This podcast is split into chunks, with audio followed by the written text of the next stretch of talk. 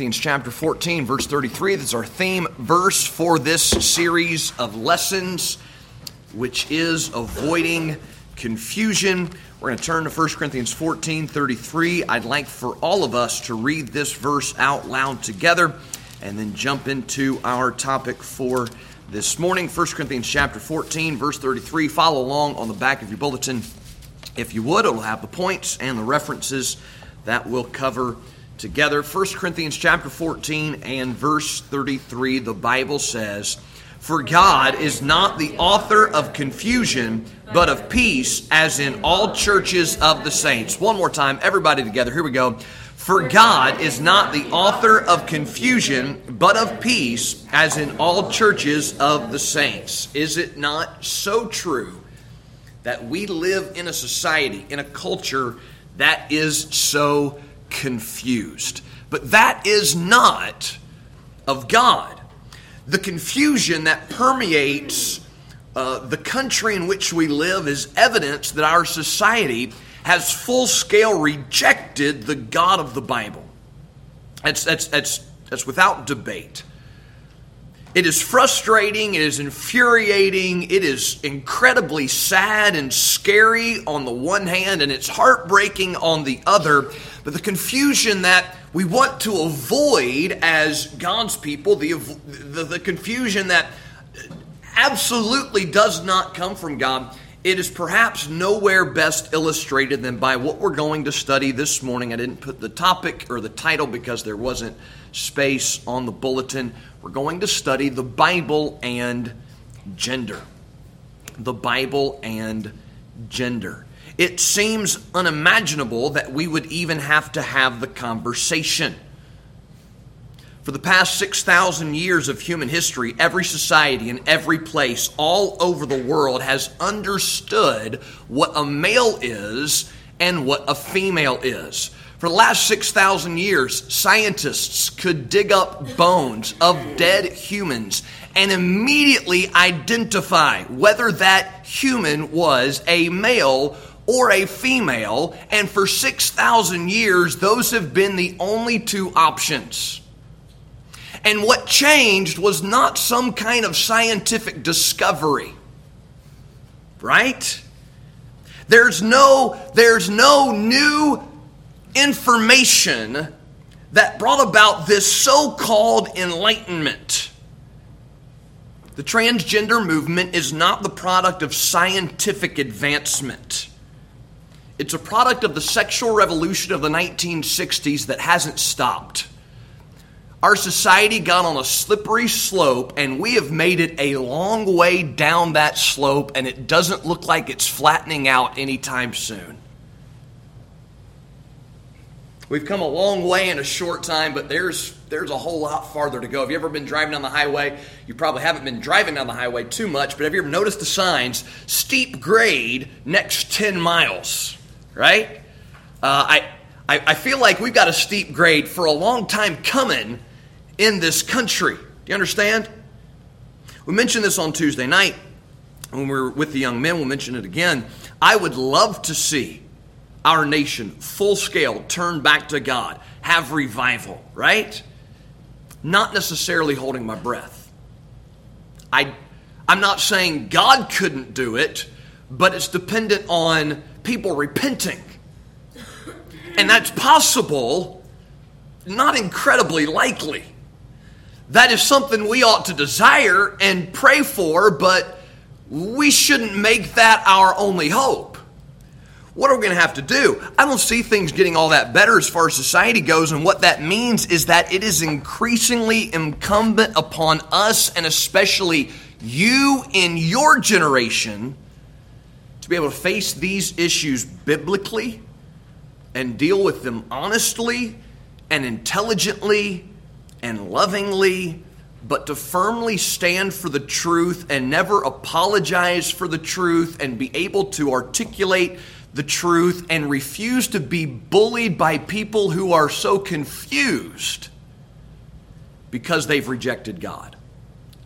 And at the same time, maintaining a heart of compassion for those who have been blinded to the truth or closed their eyes to the light. And there's so much that we can say this morning, politically, socially, culturally, scientifically, historically, but with our limited amount of time, we are going to devote to the topic.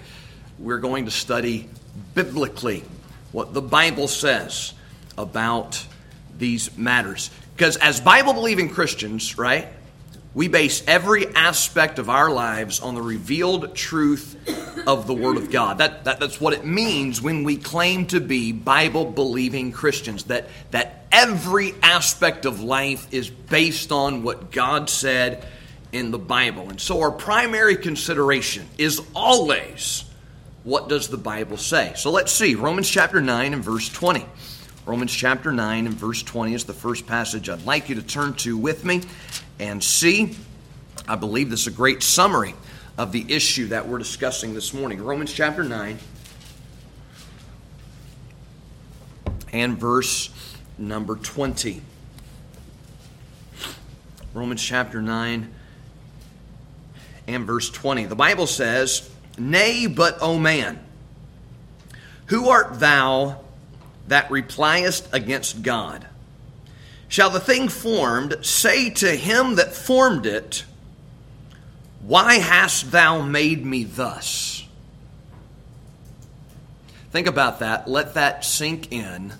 Shall the thing formed say to him that formed it? In the beginning, God created the heaven and the earth. Psalm one thirty-nine, verse number fourteen, "I am fearfully and wonderfully made." By whom? By God.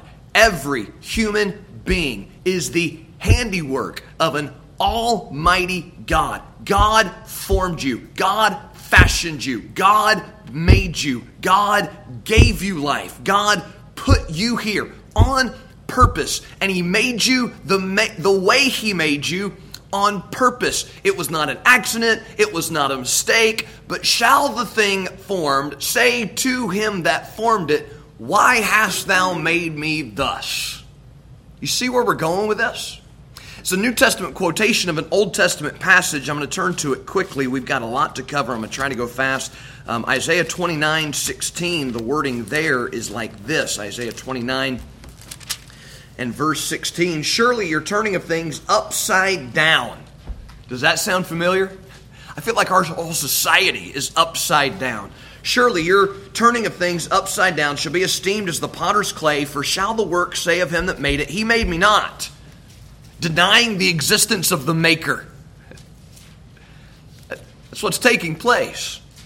"Or shall the thing framed say of him that framed it, He had no understanding." He didn't know what he was doing. He didn't do it right. He messed up.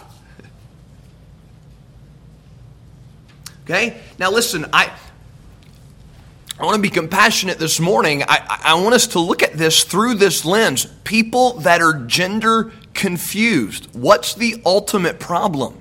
They're unhappy with how God made them. They're blaming God for making a mistake.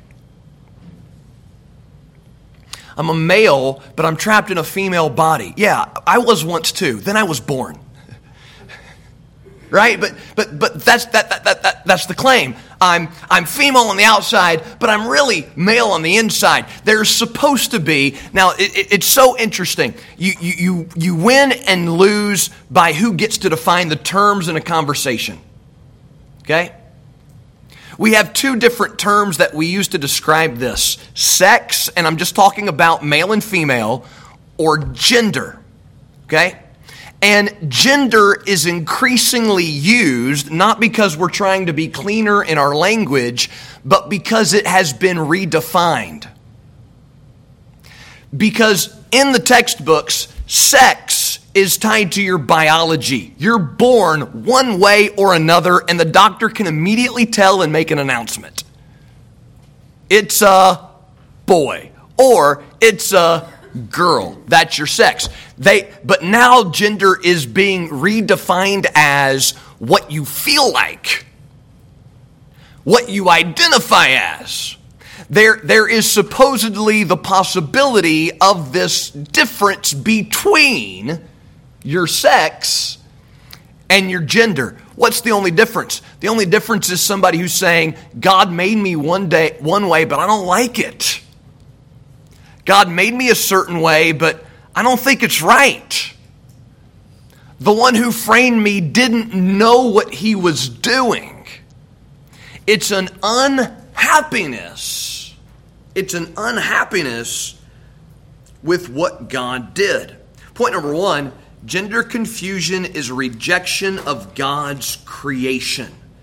Gender confusion is a rejection of God's creation. I, I, I said we're on a slippery slope and we've come down so far. Part of that slope was the teaching of evolution, the denial of God as a creator. And you can see how when we get rid of God as the creator, we get here. Shall the thing formed of him say of him that formed it, he had not made me.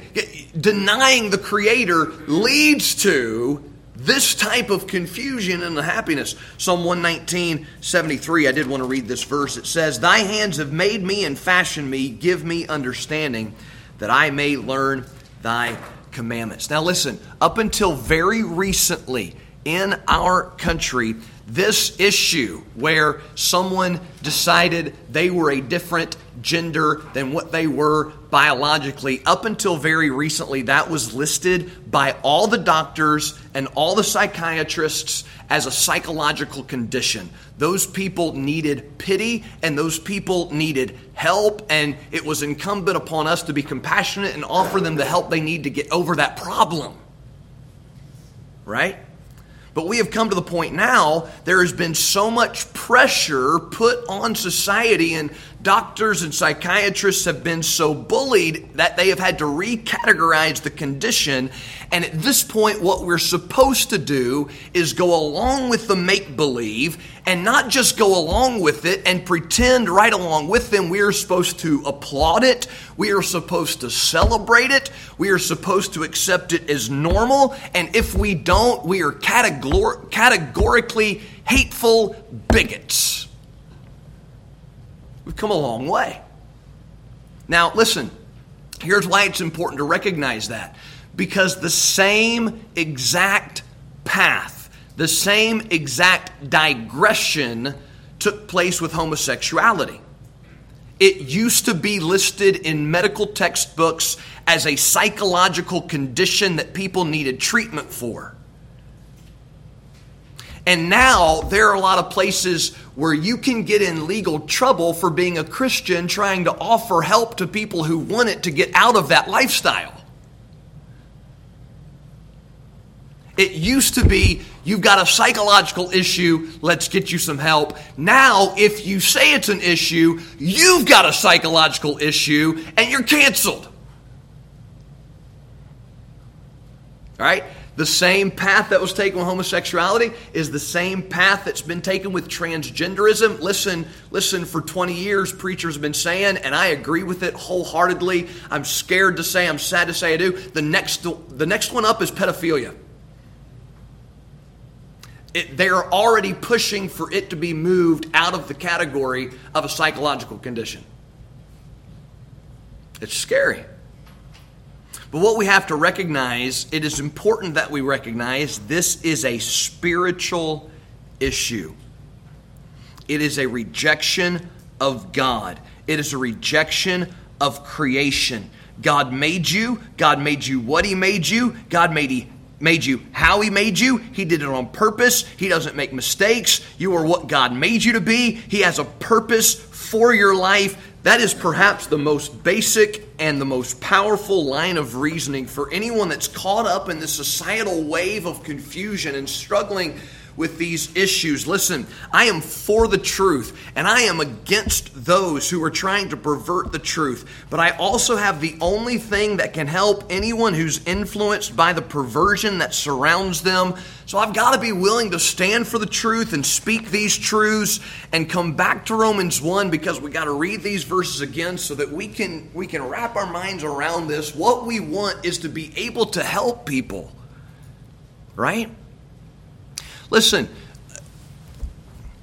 if if you grow up in this country today and you go to public school and you watch T V and you're on TikTok and Snapchat and Instagram and social media, right? If If all, if, if you have, if you have been inundated with eighteen years of nothing but those influences, what else are you supposed to think? What else are you supposed to believe? A, a lot of the people in our country have never been given the alternative. And it's not necessarily producing happiness. There is more suicide in America, in young people, today, in twenty twenty-three, than ever in the history of the country. Is, is this stuff working? Is it making people happy? Is it, is it giving them wonderful lives? Absolutely not.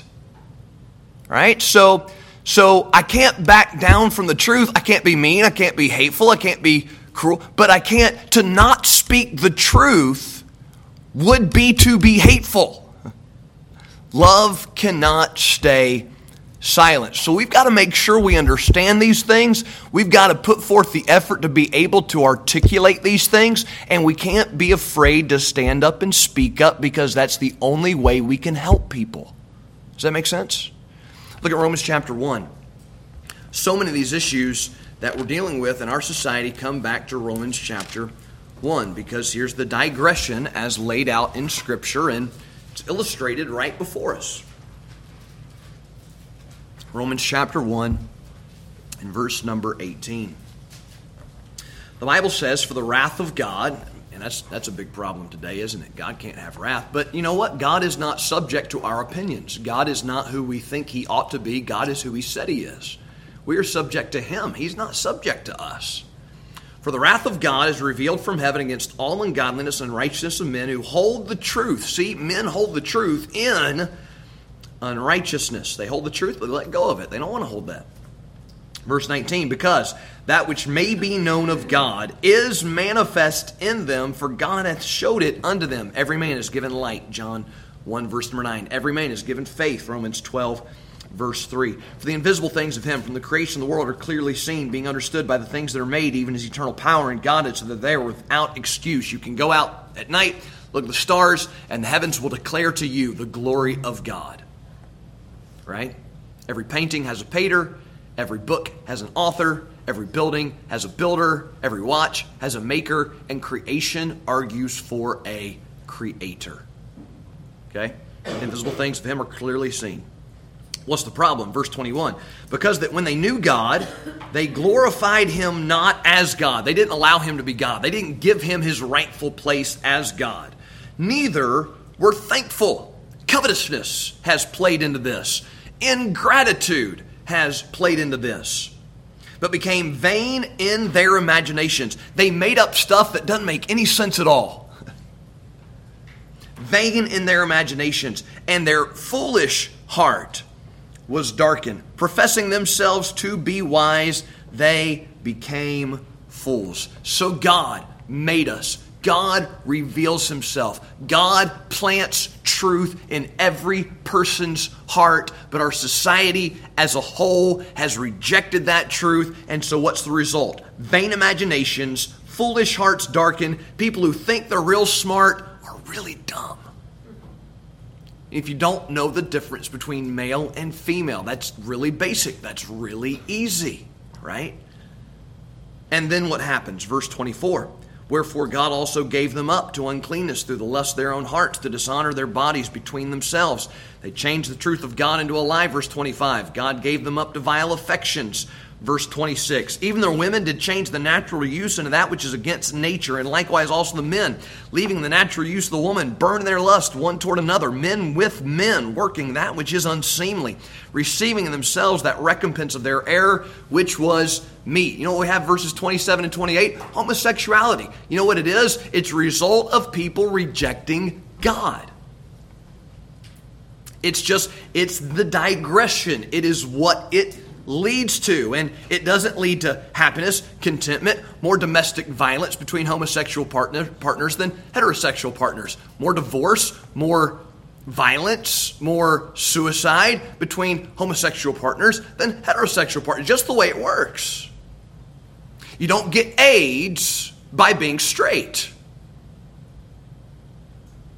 You don't get monkeypox right? By following Genesis two. Okay? Verse twenty-eight, even as they did not like to retain God in their knowledge, God gave them over to a reprobate mind to do those things which are not convenient. Here's what I want you to recognize from this, this passage. The conditions we observe in our society, God, God gave them up, verse twenty-four. God gave them over, verse twenty-six. Um, God gave them over, verse twenty-eight. The conditions we observe in society do not prove that we deserve the judgment of God, but that we are under the judgment of God. Think about this with me. This is important to understand. I, I think oftentimes we think this way. Man, things are so bad in, in, in America. We've turned from our foundation as at least a God-fearing country. We had better repent or God is going to judge us. No, we crossed that line a long time ago. We crossed the line in verses twenty-one and twenty-two a long time ago. The fact that we're in verses twenty-four through twenty-eight, those are the judgment of God. What we are experiencing, what we are seeing, this nation is under God's judgment. God has given us over, given us up. I'm not speaking as individuals. I'm speaking corporately as a society, as a culture. We're already in the judgment phase of the passage. Okay? Come with me to Genesis chapter one. Let's back up even farther. Where we're at is, is in the, this is what will happen if you reject me, portion of Romans one. And, and it, it gives the explanation, the reason why we're there. Rejection of God's creation. But it's not just a rejection of God's creation. Gender confusion is a rejection of God's order. Gender confusion is a rejection of God's order. What are we talking about? Genesis one one, in the beginning, God created the heaven and the earth. Now, stop right there. That means he gets to decide what's right and wrong. He made it. It's his to do with what he wants. Verse number twenty-six, here's what he chose to do. And God said, let us, God, Trinity, Father, Son, Holy Spirit. God, singular, said, let us, plural, let us make man in our image after our likeness, and let them have dominion over the fish of the sea, over the fowl of the air, and over the cattle, and over all the earth, and over every creeping thing that creepeth upon the earth. So God created man in his own image. Let's just stop right there. Environmentalism, okay? Um, I, I, we ought to be good stewards of what God has given us. But Jesus said, people are more important than birds. The Bible says God cares more for humans than he does for oxen. You know society is messed up. We want to save the manatees but kill the babies. All right?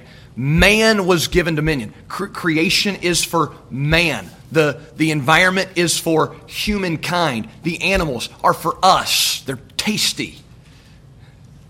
Right? Okay? T- take good care of it. Be a good steward. Um, but that whole tree-hugging thing is in Romans one. They worshiped and served the creature more than the creator. It's part of the problem. Verse number twenty-seven. So God created man in his own image. In the image of God created him. Male and female created he them. We can't read it without commenting. It was Adam and Eve, not Adam and not Adam and Steve. Okay? Male and female created he them. And God blessed them, verse twenty-eight, and said to them, be fruitful and multiply and replenish the earth and subdue it. Fill it up with more of your own kind. And if you put two guys there, that wasn't going to happen. Genesis chapter two, verse number seven. And the Lord God, Genesis two zooms in on day number six, gives us more detail of what took place that we just read about, Genesis one, twenty-six through twenty-eight. Genesis two, seven, the Lord God formed man of the dust of the ground, breathed into his nostrils the breath of life, and man became a living soul. Look at verse eighteen. And the Lord God said, it is not good that the man should be alone. I will make him an helpmeet for him. Someone who can help him, someone who is fitted to him, someone who is suitable, someone who will complement, not as in say nice things, but fit together properly, right? I will make him an help meet for him. Verse twenty-one, the Lord God caused a deep sleep to fall upon Adam, and he slept, and he took one of his ribs and closed up the flesh instead thereof, and the rib which the Lord God had taken from man made he a woman and brought her unto the man. And Adam said, this is now bone of my bones and flesh of my flesh. She should be called woman, because she was taken out of man. Therefore shall a man leave his father and his mother, and shall cleave unto his wife, and they shall be one flesh. Okay? Now, Jesus unequivocally affirms all of what we read in Genesis one and two. That's the reference, Matthew nineteen, three through six. Have ye not read that he which made them at the beginning made them male and female? Don't, don't, don't let anyone ever tell you Jesus never said anything about homosexuality. Jesus never said anything about gender. Jesus never said anything about creation. He absolutely did. Matthew nineteen, he addressed it. And even if he hadn't, you can't separate Jesus from the rest of the Godhead. The Bible's one book. Okay? And all of it is the Word of God. Uh, but anyway, everyone for six thousand years has understood this, male and female, from the beginning and to the end of time. In Genesis two, God makes the man in verse seven and says it's not good for him to be alone in verse eighteen, and he determines to make a woman. Why? Because the man needs help. And that's obvious. Guys need help. But need help how specifically? Doing what God said to do. Filling the earth. Subduing the earth. Taking dominion. Okay? Now, when we're talking about order, because because this is a rejection of God's order, let me ask you the question, the age-old question, which came first? We were in uh, Arizona on the Indian reservation, and I have no idea. We were ordering eggs or chicken waffles or something, and so the question was posed to the, the waitress, which came first, the chicken or the egg? And she said the rooster. She was quick. It was pretty good. Which came first, man or the woman? The man. The man came first. Why was the woman created? To help the man. The man could not be fruitful and multiply on his own. The man could not have dominion over the rest of creation on his own. So God made a very different but completely complementary creature, the woman. And he put the two of them together in what is absolutely most wonderful of human relationships. But if male and female exist, and they do, then why do they exist? Why are there differences between men and women? Why are we made differently by God? It's to align with the roles God has assigned to each. The differences between male and female align with the roles God has given to each. The man for leadership, for authority, for provision, for protection. The woman for help, for support, for companionship. This is the idea that is so insufferable to modern day enlightened Americans. That the genders have different roles for which they are fitted. That men are supposed to take authority and leadership. That women are supposed to submit and help and support. But that's the way God set it up. And it works. First Corinthians chapter eleven, verse three. First Corinthians chapter eleven, verse three. Now, how does, how does a rejection of this principle lead us to where we are today? Let's discuss that. First Corinthians chapter eleven, in verse number three. It is very obvious. We're not going to finish the lesson today. First Corinthians eleven, in verse three.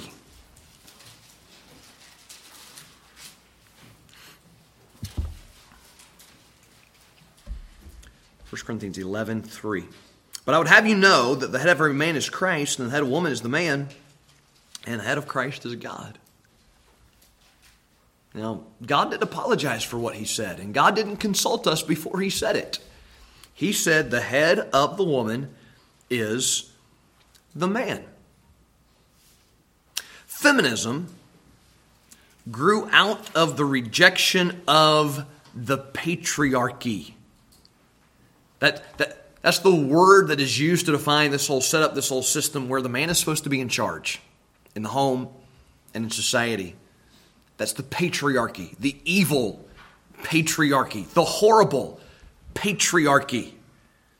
And so there's this push beginning again, probably around the nineteen sixties, to to to get rid of this male leadership and male authority and, and I am woman, hear me roar. Feminism, okay? A rejection of God's order. Transgenderism has the very same basis. It is a rejection of God's order. Why all the gender confusion? Because we don't want to admit that God had different things in mind for the genders when he made them.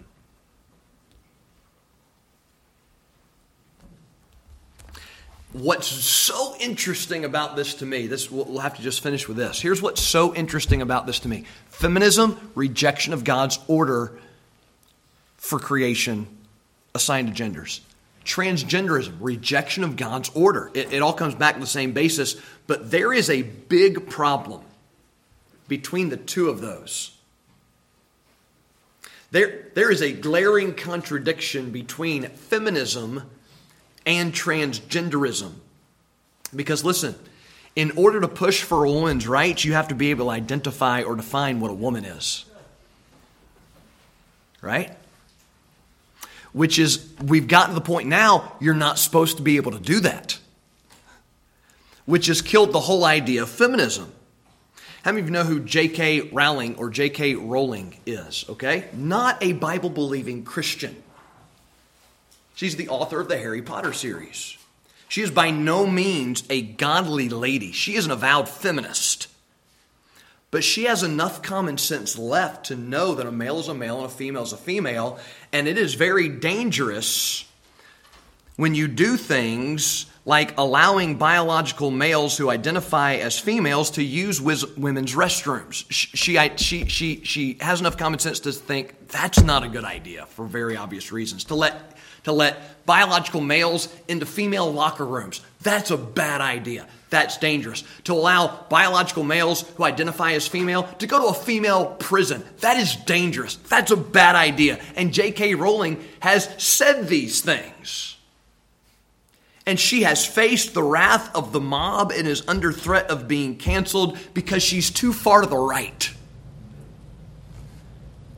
for just making those statements. You see, feminism, transgenderism, they're going to destroy one another. Martina Navratilova. Anybody know who Martina is? Lauren? Araya? She, she's a tennis player who is a nine-time Wimbledon champion. How many of you know what Wimbledon is? Play on grass, wear white shorts, okay? Wimbledon. Really good tennis player. She's not a Bible-believing Christian. She's a lesbian. She used to be held up as a spokesperson for the homosexual agenda until she said it's unfair for a man to self-identify as a female and compete against women. And now she's no longer the spokesperson. Now she's too far to the right. Now she's on the wrong side of history. Here's the takeaway that we've got to, we've got to get from that. It is pointless to try to keep up with society. The goalpost just keep moving. You've got to either be willing to keep going whatever direction the wind blows, however far that's going to take you, into whatever level of depravity it sinks to, or one day you'll be a bigot, you'll be canceled, you'll be on the wrong side of history. Might as well just go ahead and find out what the truth is from the Bible and plant yourself right there. Unless you're willing to go all the way. And it's a whole lot farther than you think. Does that make sense? So, what are we supposed to do? Let me just ha- have you fill out the outline with me. What is a Christian to do? Point four. A, speak truth in love. It doesn't help anybody to go along with lies. It doesn't help anybody to stay in fairy tale land. It doesn't help people when we don't confront them with truth. Refuse to go along with insanity. Refuse to apologize for your sanity. Refuse to be bullied for not being crazy. Speak the truth in love. B, embrace biblical gender roles. It would be hypocritical for us to be critical of the transgender movement if we're not willing to put ourselves in the position God put us in in these passages. And sometime we'll study those passages and define exactly what that is, but embrace biblical gender roles, and C, honor the institution of marriage. Honor the institution of marriage. Fornication is a sin. It is a sin for people who are not married to one another to get in bed together. It is a sin against God. He said, marriage is honorable in all, the bed undefiled, but whoremongers and adulterers God will judge. Fornication is a sin, but it's not against nature. It is a natural desire. It is a natural impulse. It's something that God put into everyone to have that type of desire. It's just that there are boundaries. There's a certain relationship in which for that to be pursued. Homosexuality is not just a sin against God, it's a sin against nature. It is unnatural. But here's the problem. Christians' tolerance for fornication has put them in a place where it's hypocritical to be critical of homosexuality. Christians, so-called Christians, I'm air quotes, Christians' tolerance for divorce has robbed them of any credibility in speaking on those issues. What can we do? We can stand where the Bible stands on fornication. We can stand where the Bible stands on divorce. We can honor the God-given institution of marriage. We not might we might not be able to change society and keep it from going over the cliff, but we can honor the Lord and enjoy the blessings He intends by not only accepting the fact that there is male and female, by understanding why He did that and lining our lives up with His purposes. Let's pray. Father, thank you so much that, that we have clear truth from your word. Help us, Lord, to take it, use it, apply it, and minister to those around us. We love you. In Jesus' name, amen.